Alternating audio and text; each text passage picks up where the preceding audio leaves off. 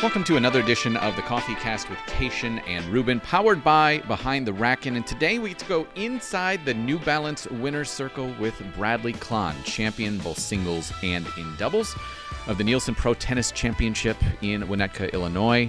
Uh, this is the second time you were in the final um, on the singles side.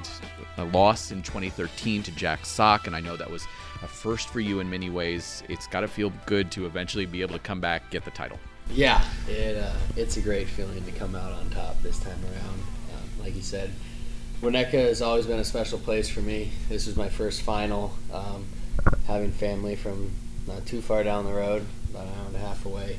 Um, just coming, I've been coming back to the Midwest a lot. I always loved it here. Um, the people, Beth, Linda, just the whole tournament. Um, really is a special feeling for me. So to be able to win here uh, this time around, um, it's a great springboard to my summer, and I'm really excited for uh, the rest of the summer and what it holds. It was a very weird second set. You're cruising, setting a break. Forehand seems to get a little shaky, um, and, and all of a sudden everything was on his terms. Um, so what what happened in, uh, from three love on, in, from your perspective? Yeah, I think I really just kind of lost my energy a little bit. Um, up three one, kind of, I mean, I, I thought was thinking a little bit ahead of myself. I was just, I'd been serving pretty well. He didn't have a great read on my serve, and I almost was just trying to force first serves in there instead of just letting it happen naturally. I was kind of putting a little bit too much pressure on myself, like get the first, like you just need first serve. That's it. Instead of just, you know, playing my game, looking for that big serve, big forehand to start it out, and I thought my feet kind of stopped a little bit. I didn't have that same aggression on the forehand, and then I really I let him back in the match and let him dictate the course of the points. Um, but you know that being said, I went into scrap mode a little bit and just tried to make some balls and come up with some shots when I needed to, and show him that you know I may have lost my my game a little bit, but mentally I was going to be there. I was going to be competing for every point, and it was just a matter of time before I found it or I just made enough balls to kind of tough it out. It was a very weird situation today because you've got this five hour epic. It wasn't actually the best quality of match between Novak and, and Fed today, but I think it was Fed who was trying to close it out, was serv- serving for the match in the fifth. Right. And you walked by, and I actually said to you, uh, "Hey, BK, you don't want to watch the end of the match." Of course, it wasn't the end of the match, right. but you you said to me, and it was actually I know there was a mix of of comedy in there for you, but you you looked pretty stern when you said, "I've got my own final to focus on," yeah. and it just was like, "Yes, you do." You know, but it's one of these weird situations. Major final, yeah. and then you're able to come out and focus on your final, and it, it shows. You know, there's different levels, but each one has such import, such you know, it means so much. Yeah, I mean, obviously, watching the Wimbledon final, I mean, those two are two of the greatest ever. So, um, that's you know, it's a huge match. There's not more more to say about that, but you know, for me, um, it's about staying in my routines, just like every other match, uh, and you know, it's obviously a much smaller occasion, but these matches mean something to me as well. They, I mean, this is this was a huge, uh, a huge thing for me to kind of get over the hump and get some match wins in general, but also turn it into a title. And um, like I said earlier, just build. Like it's a great way to start off my summer, um, given the year that I've had, um, just to try and kind of keep some of that momentum that I made on the grass. So for me, it really was about you know I was there was some comedy in it, but at the same time, it you know I was I was serious. I had you know I had things to do. I needed to make sure that I was taking care of um, my preparations before my match, and if it worked out where I was able to watch some of it, okay. If not, uh, my focus today was on the 2 p.m. final and getting the job done. Well, this is one of those unique uh, events as well, where you know you have this history. Um, this podcast now is um, powered by Behind the Racket, and and I'm interested in what your thoughts are in, in terms of um, how that's kind of changed the the game since you've had your opportunity to talk about some of the anxiety that you've dealt with, and, and in these bigger moments and finals, um, how how that plays out. Yeah, I mean, well, first off, what Noah's done with behind the racket, I think, is amazing. Just to see so many people rally behind it, and just know and understand how many different stories are out there for all the players, um, anyone in tennis, just to know that you know we are more than just a professional tennis player out there that's playing in front of a crowd. There's uh, we're people too. Everyone has their own story, so just to be able to share that story uh, with Noah a few months ago um, was you know it felt good for me just to be able to get it out there and also to know that um, I'm not the only one who goes through it, and I help. Hopefully, it can help other people going through that similar uh, similar situation with anxiety. Um, but in terms of the f- finals and being in a final, I think there's always more nerves that nerves and anxiety that come with a final. Uh, fortunately, I've done well enough over the years where I've played in um, multiple finals, and I've been fortunate enough to come through victorious on a few occasions as well. Um, I know that when I came back from injury, it I think I lost my first two or three finals, and that that was a burden to overcome. Just not just getting there, but wanting to kind of finish the job that you set out. And there was a lot of I guess tension and anxiety that came with it. But now, putting myself, you put yourself in those situations enough, you start to learn what works for you, what doesn't. Knowing that um, staying, I mean, staying calm was of the utmost importance. It's uh, oftentimes much easier said than done, but for today, I think I really just I went out there feeling confident in my play from the beginning of the week. I didn't tell myself that it was just another match. I acknowledged that you know it's it's a big deal to be in a final, and um, these opportunities don't come every week. And to try and embrace it more, lean into it a little bit, acknowledge that you're gonna feel a little bit tight. You're gonna it, you may not bring your best stuff.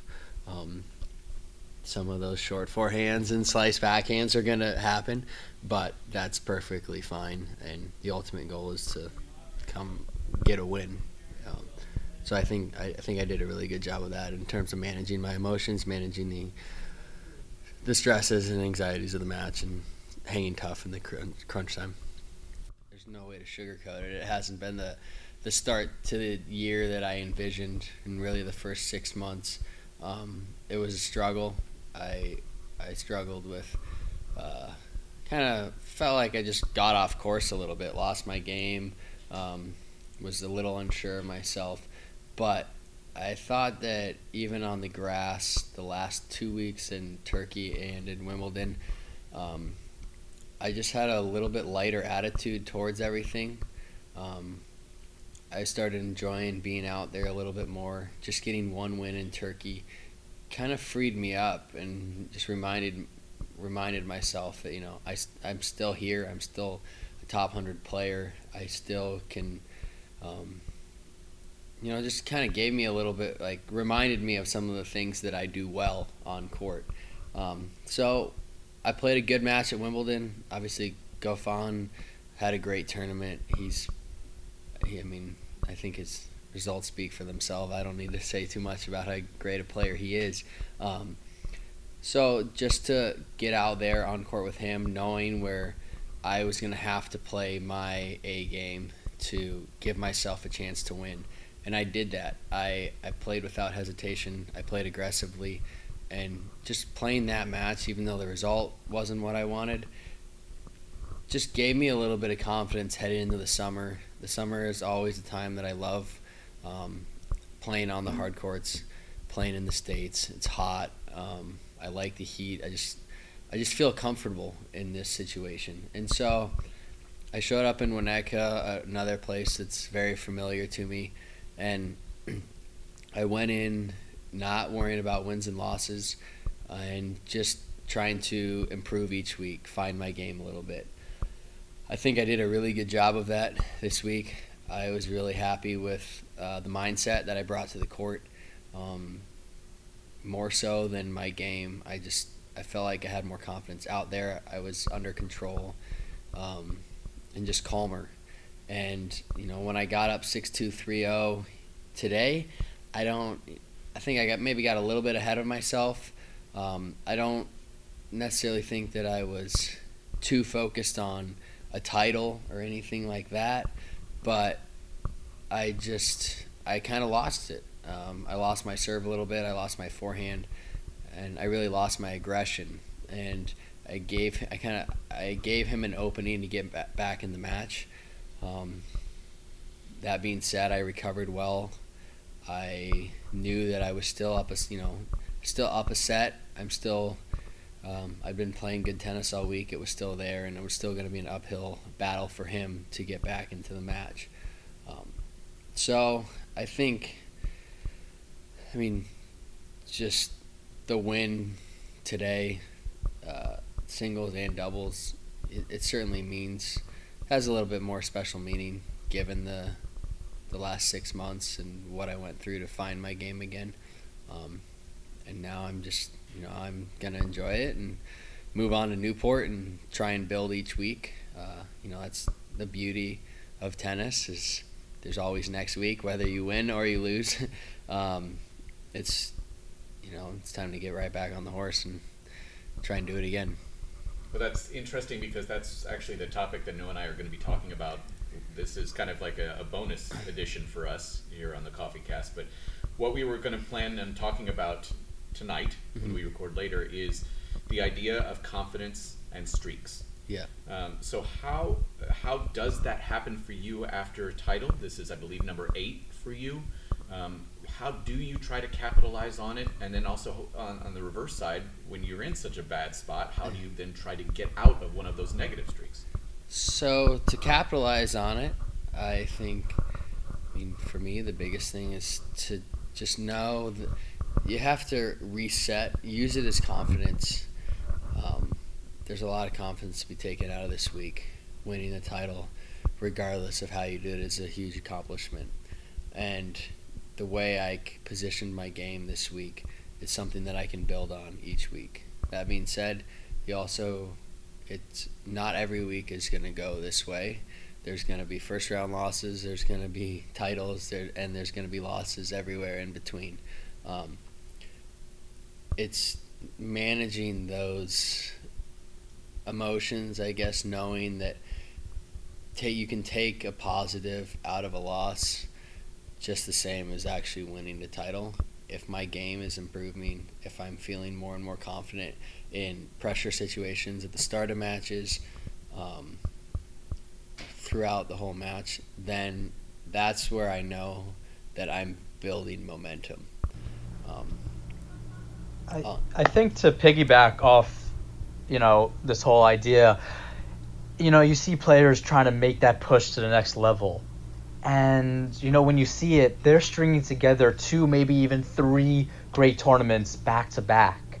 And and for somebody like you that has been around the game for, you know, a few years now, how tough is it to have a great week, you know, whether that's, you know, semifinal win, get on the plane, get in a car, get to the next week, get your body ready, recover, and then prepare yourself for another great week. How difficult is it to string two great weeks together? Because honestly, I think that's the that's the road to breaking, you know, from the 150 to 100 and the, you know, and the 75 to 50. That's, I mean, yeah. So tell me how you have managed that, how you see that going about, and especially for you, that's coming from a hard to a grass court now in Newport. Right. How do you envision this all going down? Yeah, I mean that is the hardest part.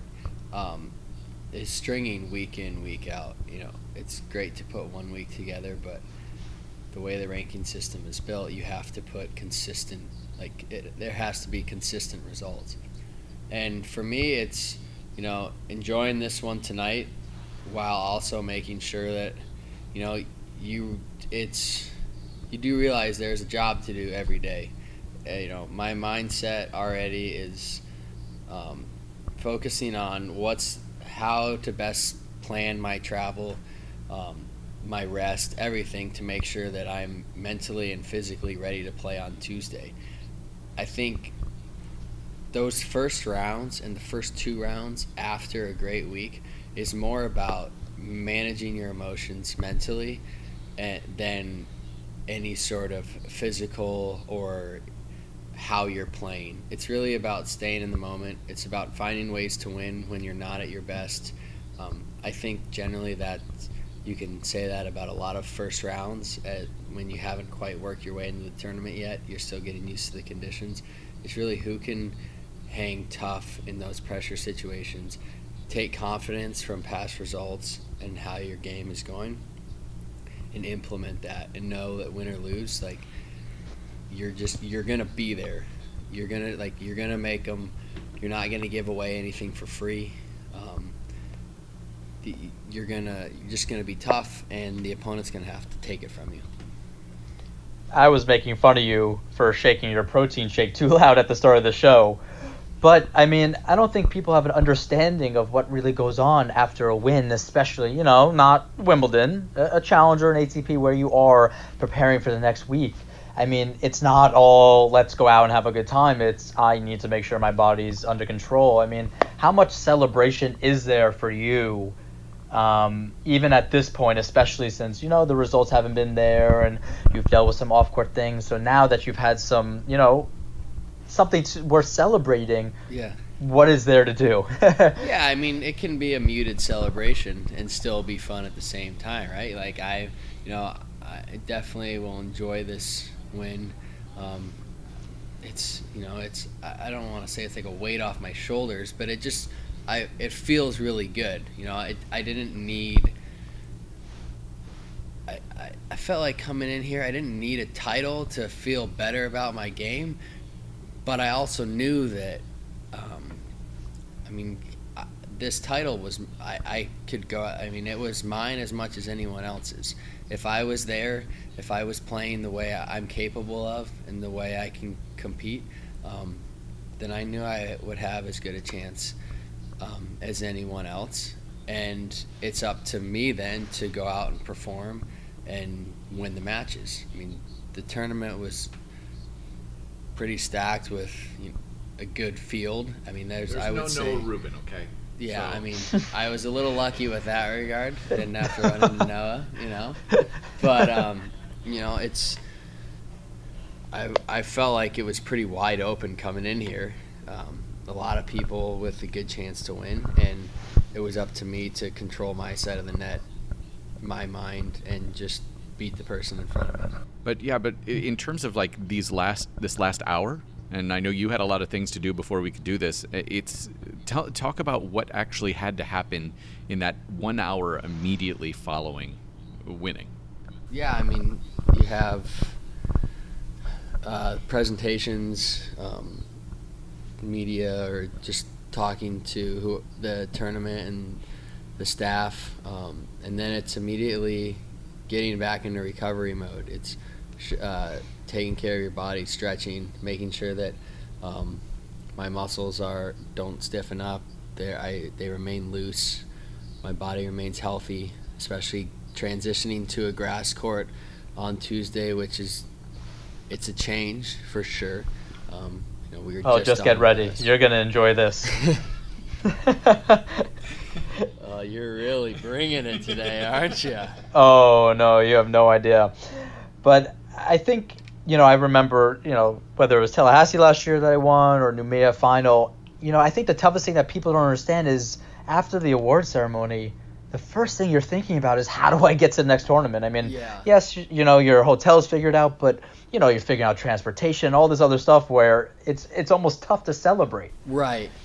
Yeah. Um, I mean, that's something that I just decided actually I was gonna instead of. I mean, I guess this is also from experience as well in playing finals and needing to get to places ASAP that sometimes it's better to just relax for the night and fly the next day and not try and rush, um, get in late, get a poor night's sleep. Um, you know, you're sitting on a plane right after a match. That's not exactly the best way to go. You know, it, things are going to stiffen up. So Mhm. um, for me, you know, tonight it's just about stretching any sort of soft tissue, getting food, a shake in me as quickly as possible, making sure that I just stay in my good routines, um, just like any other match, and fly tomorrow, get a good night's sleep, and get as rested as I can. Um, you know, I got a really tough match against Dennis on Tuesday, and I'm gonna need to be at my best, uh, definitely mentally, um, to go out there and compete. So it's really, it's, it's learning. It's I feel like with experience, kind of learn what works for you and what doesn't. Um, it's always a little bit of a trial and error as to how you manage the day. Um, Well, we'll we'll kind of end it there because I know you want to at least celebrate a little bit, and and I think more importantly, Noah, uh, you know, he's got a match tomorrow too. yeah, I mean, you're the only one playing tomorrow. Oh, jeez, don't do this. I mean, it's I a don't big need this match. from you guys. Who you got? Uh, Bolt, the Ah, Aussie. I won't Yes. be there to warm you up with that lefty serve, but and uh, that's funny because I actually I'm put down for looking right now, so I have no warm up, but it's okay. It's it's fake grass anyway. It's not fake grass. I mean, there's some grass, I think. right? There's yeah, things are happening. That's for sure. Well, congratulations to Bradley Klahn, uh, two-time champion uh, in singles and doubles at the Nielsen Pro Tennis Championship. It's uh, it was a it was a great week. It was fun to watch and, and great to see you come through. Uh, it's I know it's been a really tough six nine months for you, um, both on and off the court. So I think there are a lot of people who are very happy to see you back in in, in the winner's circle. thanks so much. Thanks, Mike. Thanks, Noah. No, thank you for being on.